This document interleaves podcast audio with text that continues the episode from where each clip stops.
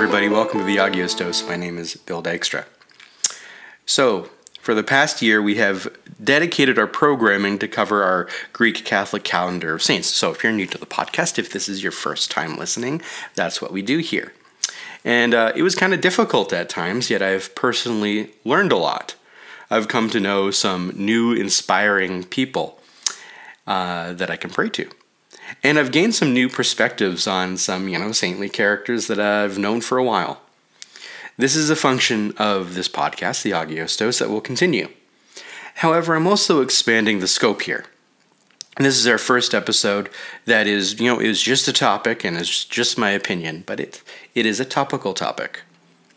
So first I wanted to offer some excla- explanations on how I've been going about this. Certain things that I've done have been done in a calculated way, uh, but I'm beginning to adjust those calculations.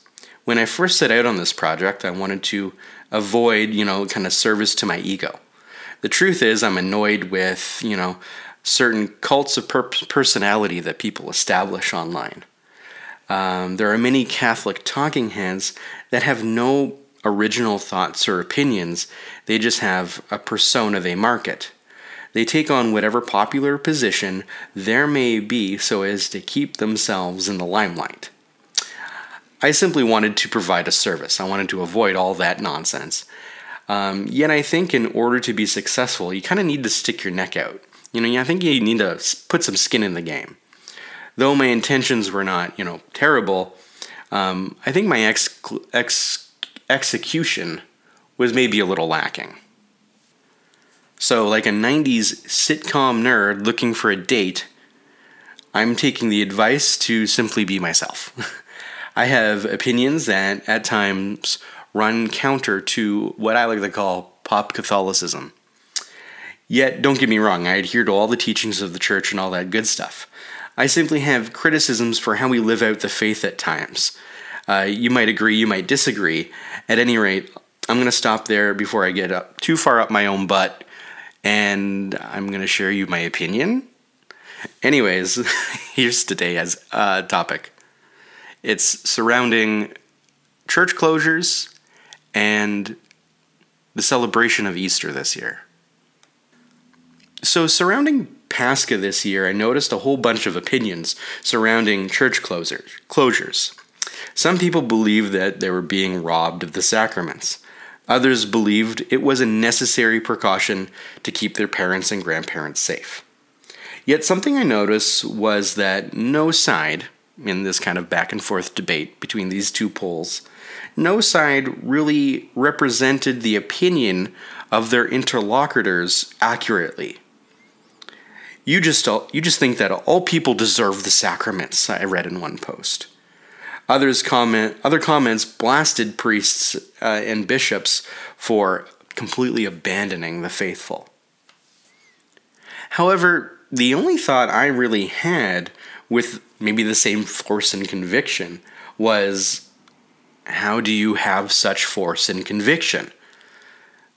The dynamic of the coronavirus is something that no one in the Western world has seen or experienced in generations there are new revelations, you know, months into this pandemic that are showing more and more the true nature of the virus. So, how in the world did all of these people have such fortified convictions about the response to a virus that they knew very little about?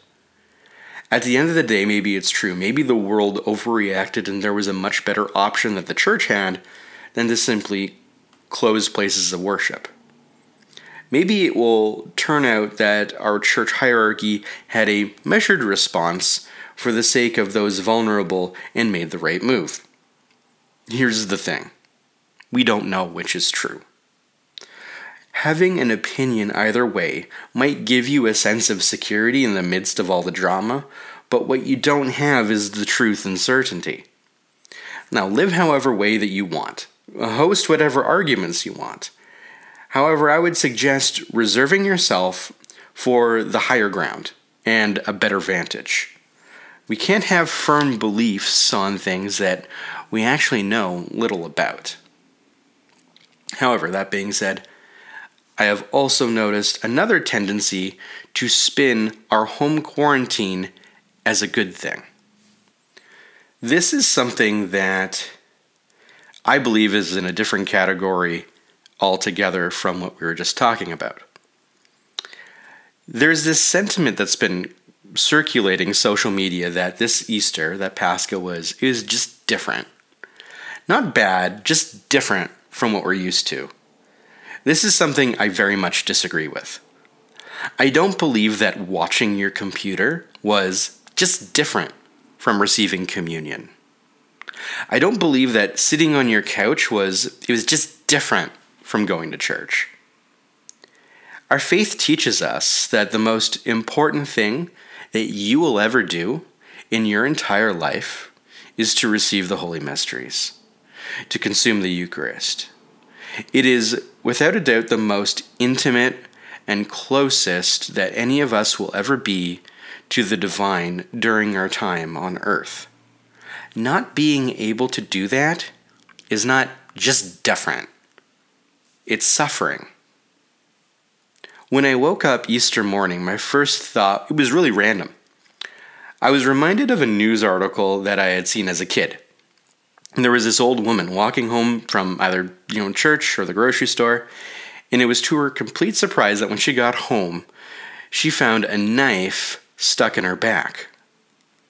Unknown to her, at some point on her journey home, presumably some mugger lodged a knife in the woman's back. And when she failed to recognize what had happened, the mugger, in some maybe awkward fashion, ran off.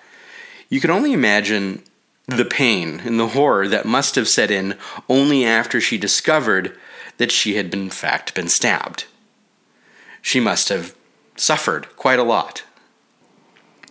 I don't think that you can suffer unless you recognize it as such. Looking on the bright side isn't always looking at the right side. If we simply spin our current situation with optimism, we're maybe missing out on the point. We're maybe missing out on what God might want to accomplish in us this Easter. Suffering is a tool that God uses to further sanctify us, but that doesn't mean that it's pleasant. As C.S. Lewis was uh, quoted saying, Suffering is God's megaphone to rouse a deaf world. I would encourage anyone to look at the Desert Fathers or the ascetics of the church to, to really see this dynamic. Did all those men, those holy men, march out to the sandy dunes of Egypt and Palestine because, hey, at least then they could work on their tans? Did they consider their cave dwellings to be simply an adjacent option to the comfort of a proper bed? What else were they going to find there but struggle for the sake of sanctity? Or even think about when St. Francis received the stigmata. Did he say that the holes in his hands were just different from regular non pierced hands? The metric of the Church's decision to close churches is independent from the effects, which, to be frank, sucked a whole bunch. It continues to. It might be easier to deal with the idea uh, by just kind of painting it with optimism, but we would be inventing an illusion. It is not different, it's painful. A common rebuttal for church attendance, for attending the divine liturgy for many years, it has been I don't need to go to a building where I can just when I can just pray at home. But now everyone is talking about how great it is to just pray at home. In my view, this is just dishonest. In my view, this is just like having those hard and fast opinions. They merely give us the sense of security, but nothing else. I think it's easier to think that the church isn't asking us to do something that will result in discomfort, but they are. This hit me hard at Jerusalem Matins and I heard those mournfully beautiful laments that I couldn't truly sing along with. My favorite part of Pascha, something that always is very intimate and prayerful for me, has been the veneration of the shroud on Great Friday, yet there was no shroud.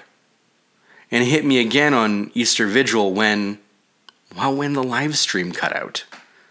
Sarah, my wife, just looked at me and said, Christ is risen? I could come on here and complain. I could just come on here and complain. But that would be a waste of time. So, here's my attempt to kind of maybe wrap this all up. My message today is to avoid the desire for security. Take on the challenge that is before us. Enter into the pain that the distance from a loved one creates. Allow it to be used for your deification, for your holiness, so that the grips of sin is loosened in your life and the lives of others. Embrace the discomfort. Now, I'm about to quote something, just, just to kind of maybe give my own argument a little more oomph. This is something that Archbishop, here's his name, Archbishop Pizzaballa, P I Z Z A B A L L L L A, Pizzaballa. Awesome last name. Anyways, he's the Latin Patriarch of Jerusalem, and this was his address at Pascha this year. The days we are experiencing are marked by a great void void of rituals, void of faces, void of presences, void of contracts, contacts.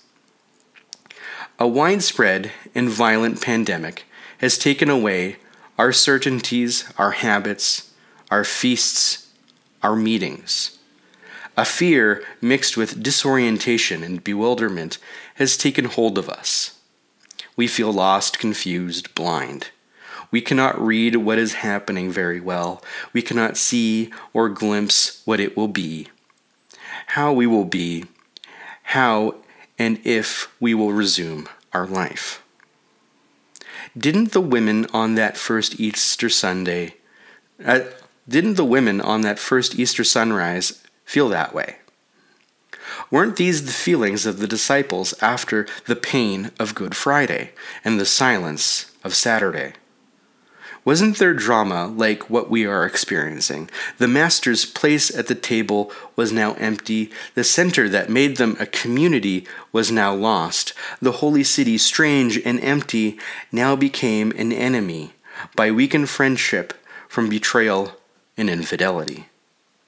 And even when a new tomb and strange hope pushed them to go out, they found themselves in front of this tomb, empty.